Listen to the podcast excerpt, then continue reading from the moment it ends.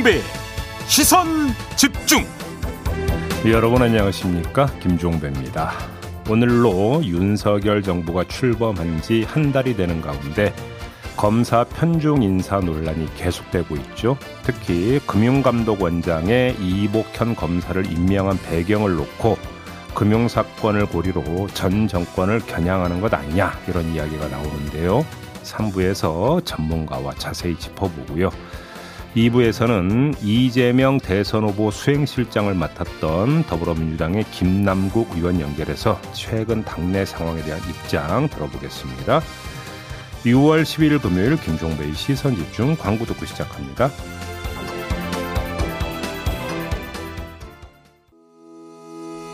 시선 집중은 촌철님들의 다양한 목소리를 기다립니다. 짧은 건 50원, 긴 건 100원인 문자 메시지 샵 8001번, 스마트 라디오 미니와 유튜브 라이브로도 시선 집중과 함께 하실 수 있습니다. 믿고 듣는 진품 시사 김종배의 시선 집중.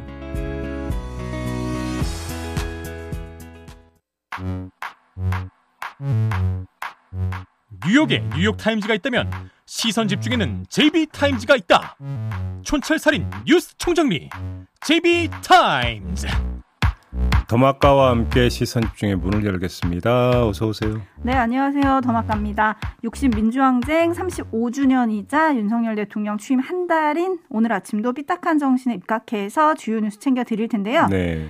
장가 마스바님 친구들에게 시선 집중 홍보하고 있습니다. 오, 예. 알찬 방송이라고. 가장 듣고 싶은 이야기가 바로 그겁니다. 그렇죠? 네, 기본이. 다섯 명인 건 알고 계실 거라고 생각합니다. 아, 행운의 편지인가요? 네. 네. 음. 곽기영님, 음. 오늘도 시선 집중과 함께 출근합니다. 시선 집중의 희망과 사랑을 버스에 싣고 달립니다. 아유, 안전운전하시기 바랍니다. 멋진 인생님, 한 주 마감하는 금요일 아침이네요. 음. 오늘도 시선 집중, 종배 후배님 목소리로 기분 좋은 하루 시작합니다. 네, 형님 행복하십시오. 네. 어, 누나일 수도 있는데.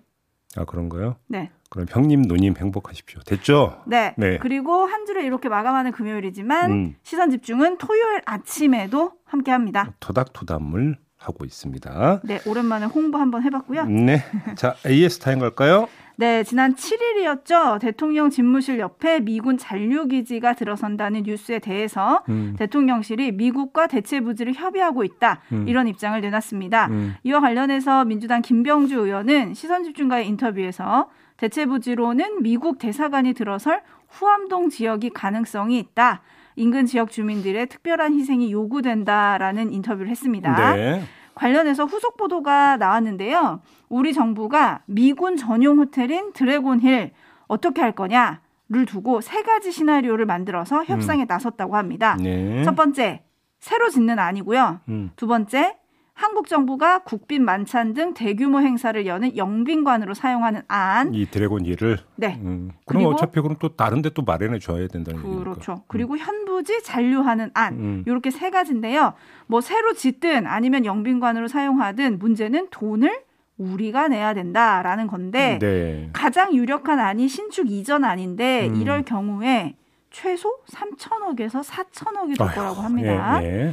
이런 상황에서 과연 우리가 유리한 협상을 할 수 있느냐? 요게 좀 관건일 것 같은데 JB의 생각은 아니 뭐 어렵게 그렇게 뭐 있어요. 장기 두다가 한숨만 물러줘 하면 어떻게 됩니까?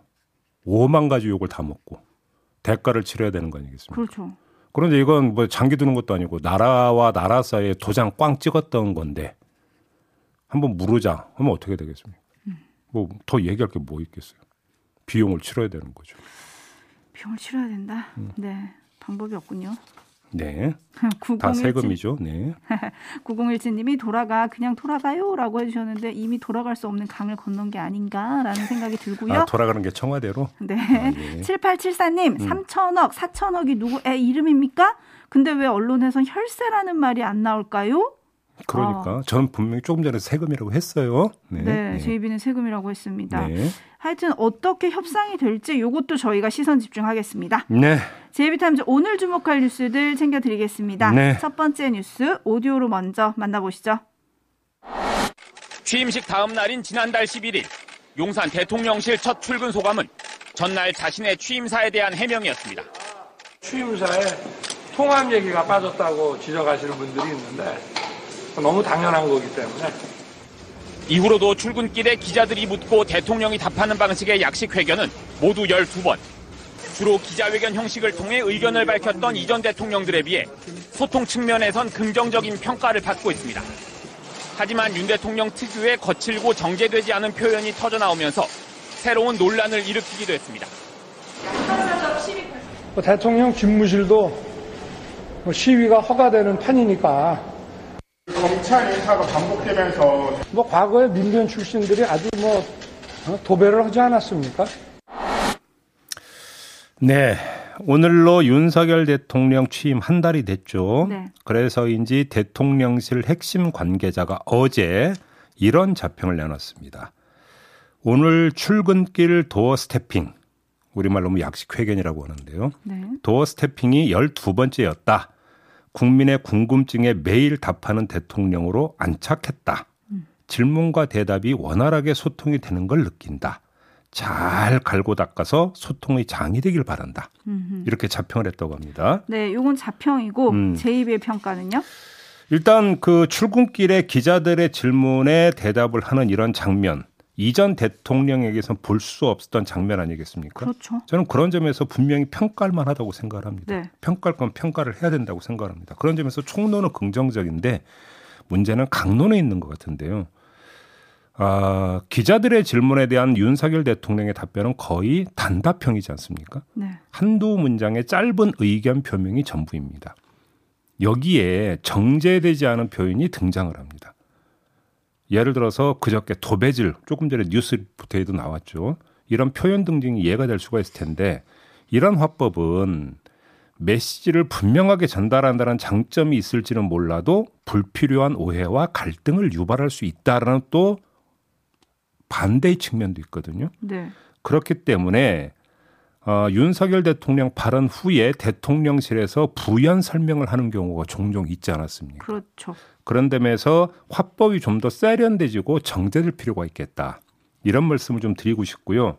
그리고 쪼잔한 듯 싶지만 결코 쪼잔하지 않은 점 하나를 추가로 지적을 하면 대통령이나 대통령실 관계자나 왜 이렇게 영어를 좋아합니까? 그러게요. 어, 그저께 government attorney, 어제 doorstepping. 네. 저 영어 발음 안 되거든요. 전 하나 배웠어요. doorstepping. 아, 아무튼 저는 영어 발음이 안 되는데 자꾸 이걸 인용해서 전달을 하려니까 제가 힘들어요. 제가 네. 발음 안 되는 거 지금 인용을 해야 되니까. 음흠. 근데 뭐 그건 그렇다 치고 대한민국을 대표하는 대통령과 대통령실이잖아요. 그렇죠. 그러면 다른 곳도 아니고 이런 곳에서의 지나친 영어 사랑은 결코 좋은 모습은 아니지 않습니까? 아니 그렇죠. 정말로 이래서 우리 말로 번역이 어려운 경우라면 이해를 하겠는데 그것도 아니잖아요. 음. 그럼 좀 자제해야 될 필요가 있다.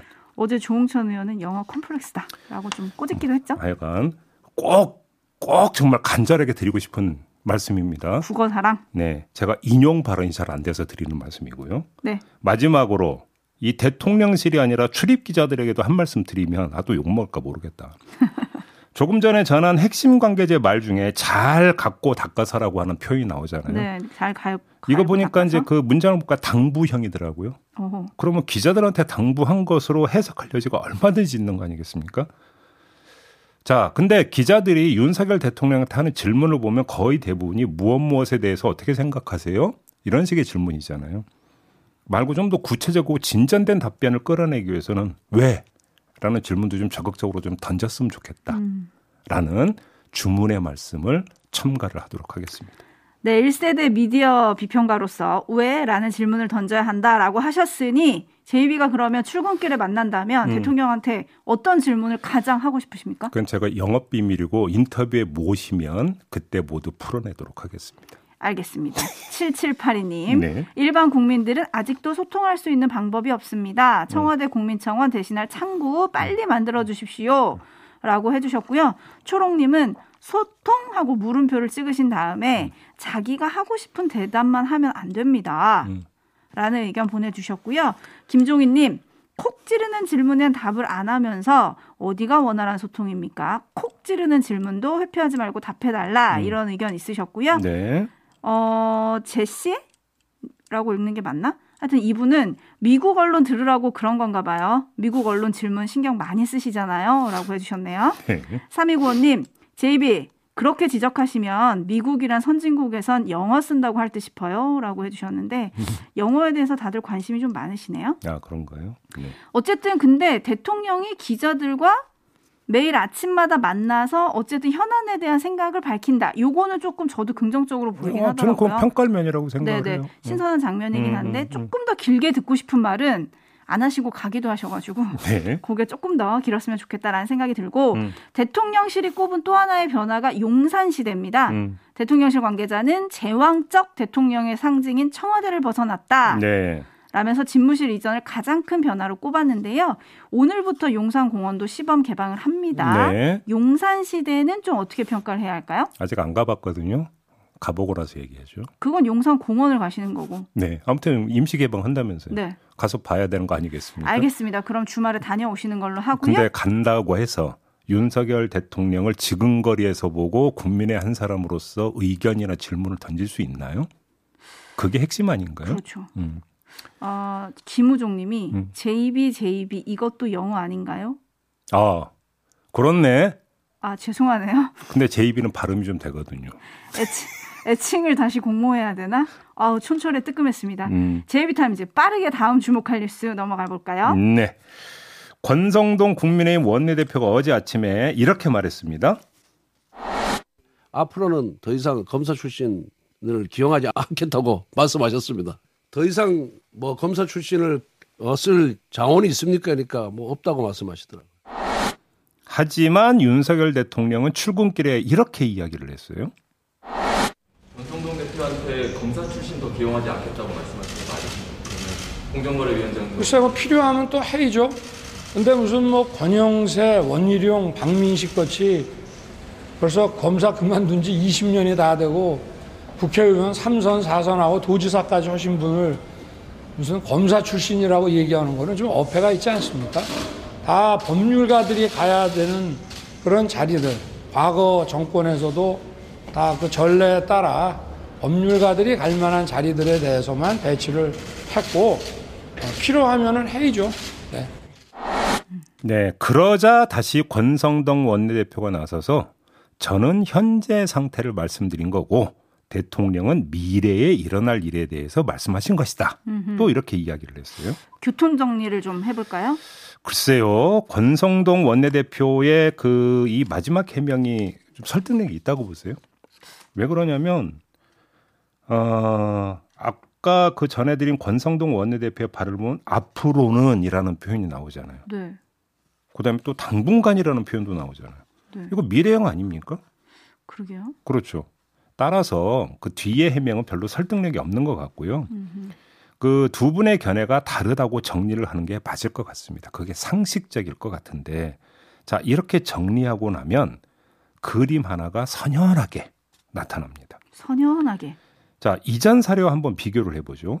권성동 원내대표가 윤종원 국무조정실장 내정에 대해서 공개적으로 비판해서 없던 일로 만들었던 거 기억하시죠? 오, 그랬어요. 네. 네, 이 사례하고 한번 비교를 해볼까요? 그러면 이 사례와 검찰 출신 인사와 비교를 하면 어떻게 됩니까? 검찰 외 인사와 검찰 출신 인사에 대한 윤석열 대통령의 확신의 정도가 다르고 따라서 문제 제기에 대한 수용의 정도가 다르다는 게 확인해지죠. 그렇죠. 이 분석을 국민의힘에서 맞춰서 버전을 바꾸면 어떻게 됩니까? 검찰 출신 인사에 대해서만큼은 말발이 서지 않더라. 그리고 당의 제어력이 없더라. 네. 이런 이야기가 되는 거잖아요. 자, 언론의 지적에 의해서 당, 그 중에서도 윤핵관의 문제 제기조차 먹히지 않는 게 작금의 윤석열 대통령 검찰 출신 인사다. 이렇게 정리하면 되는 건데 상황이 이런데 대통령실 안에서 제동을 걸 수 있겠느냐라고 하는 2차 질문이 성립이 되죠. 네. 언론이 이야기를 해도 아니고 윤핵관이 이야기해도 아닌데 그러면 대통령실 안에서 또 아니되옵니다라고 한다면 그게 먹힐까? 이건 더 어렵다고 봐야 되는 거 아니겠습니까? 음흠. 한마디로 뭐냐? 방법이 없다. 방법이 없다. 이런 얘기가 되는 거죠. 뭐 대통령이 필요하면 또 해야죠. 아주 선명하게 말을 했기 때문에 네. 이 말에 모든 게 녹아 있는 게 아닌가 싶고요. 음. 8829님은 검사들이 그야말로 신성 불가침 영역이네요. 최종훈님 전지전능 검는님이라고 해주셨는데 오늘 대통령과 여당 지도부가 오찬을 한다고 하더라고요. 음, 음. 여기서 혹시라도 말이 오고할까 하여튼 시선 집중해 보겠습니다. 아, 그리고 하나만 더 말씀을 좀 조금 전에 이제 전해드렸던 윤석열 대통령의 이제 언급 중에 뭐 권영세, 원희룡 이런 분이 있잖아요. 네. 뭐 박민식 의원은 그 최근 들어서 뭐 언론도 이제 그 검찰 편중 인사의 사례에 포함을 시킨 건 저도 봤는데 네. 최근에 뭐 진보 보수 언론 가리지 않고 검찰 편중 인사를 이야기하면서 권영세 원희룡의 경우를 그렇게 그러니까 들먹인 경우는 저는 별로 보지를 못했거든요. 그러게요. 그렇죠. 네. 요 사례는 요거를 가지고 비교를 하는 건 그렇게 꼭 적절한 비교 같지는 않다. 음. 요 말씀도 함께 드리도록 장현성 님이 아무리 퇴임한 지 10년이 넘었다고 검사 출신 아닌가요? 검사 출신을 검사 출신이라고 말 못하는 상황인가요? 라고 물음표 찍어주셨는데 네. 요 인사 문제는 좀 지켜보도록 하고요. 네. 또 하나 주목할 게 장재원, 이철규, 이용호 의원 등 음. 친윤석열계 의원 모임 음. 민들레가 조만간 출범한다고 합니다. 음. 민들레 무슨 뜻이냐면 민심 들어볼래? 장명은 잘해요 정말. 예. 민심 들어볼래? 이거 약자라고 오, 하는데 이 장명 센스 보소. 야, 예, 예. 아무튼 제가 궁금한 건 음. 민심을 듣는 모임이 되느냐, 윤심을 전파하는 모임이 되느냐. 음. 뭐가 될까요? 근데 이게 조금 뭐 당뭐 뭐 대통령실 관계자도 불러서 같이 이야기하고 이런 취지라고 한다면서요. 그렇죠. 네. 근데 저는 그래서 이 뉴스를 보자마자 제일 먼저 떠오른 게 아니 당정 협의 창구가 있는데 왜 이게 만들어지지? 라는 생각을 했거든요. 네. 그랬더니 이준석 대표가 제가 가졌던 생각 거의 비슷한 이야기를 했던데요. 맞아요. 똑같은 얘기를 했어요. 당정대. 옛날엔 당정청이었지만 지금 음. 청와대가 아니기 때문에 네. 당정대 협의를 위한 모임이라고 하는데 이미 있다. 아니 그러니까 네. 문재인 정부까지는 고위 당정청 회의도 있었고 그다음에 특정 의제에 대해서 사안에 대해서는 당장 협의 채널도 상시로 가동이 됐거든요. 근데 이게 왜 또 필요한 거죠? 그냥 말 그대로 의원 모임이라고 한다면 그다음에 특정 분야에 대한 공부가 필요하다면 뭐 그건 얼마든지 할 수 있는 거겠죠. 그다음에 관장을 사항이죠 오히려 그거는 네, 네. 공부하는 국회의원 모습 얼마나 좋습니까? 음. 근데 그것이 대통령실과의 소통을 강화하기 위해서 이런 거라고 한다면 그건 좀, 좀 약간 핀터가 어긋난 거 아니냐는 생각도 좀 들더라고요. 관련해서 장재원 의원이 페이스북에 이렇게 글을 올렸습니다. 모임의 취지는 정치 현안이나 정책 사안에 대해서 의원들이 소통하고 토론해서 민심을 받드는 아침 모임으로 알고 있다. 친윤 세력관이 하는 말들이 나오지 않았으면 한다. 아니 그 했는데 공식적으로 정책위가 있잖아요. 정책위. 네. 음. 어쨌든 민심 들어볼래? 라고 하니까 음. 민심을 제대로 듣고 또 전달하는지 이걸 좀 지켜보면 네, 될것 같습니다. 네. 제이비타임즈 다음 주목할 뉴스는 어떤 건가요? 자, 민주당 일각에서 전당대회 룰 변경 목소리가 나오고 있지 않습니까? 이런 가운데 우상호 비상대책위원장이 어제 이런 말을 했습니다. 그 유불리와 무관한 분들이 다수가 동의하는 내용이면 몰라도 어, 룰 변경을 이렇게 뭐 누가 원한다고 해서 하고 안 한, 누가 원하지 않는다고 해서 안 하고 이렇게 한 적은 없어요. 우리 당 구성원의 60, 70% 가까운 분들이 공감들이 형성한 경우에만 에, 룰을 변경할 수 있죠. 다수가 동의하는 내용은 바꿀 수 있죠. 어떻게 평가해야 됩니까? 네, 뭐 옳고 그름을 떠나서 제가 볼 때는 가장 현실적인 그 대처라고 생각을 합니다. 예를 하나 그 놓고 한번 비교를 해볼까요? 지난해 대선 후보 경선 때의 상황이 있는데 과반 득표 산정 기준을 놓고 사후적으로 갈등이 컸었던 거 기억하시죠? 네.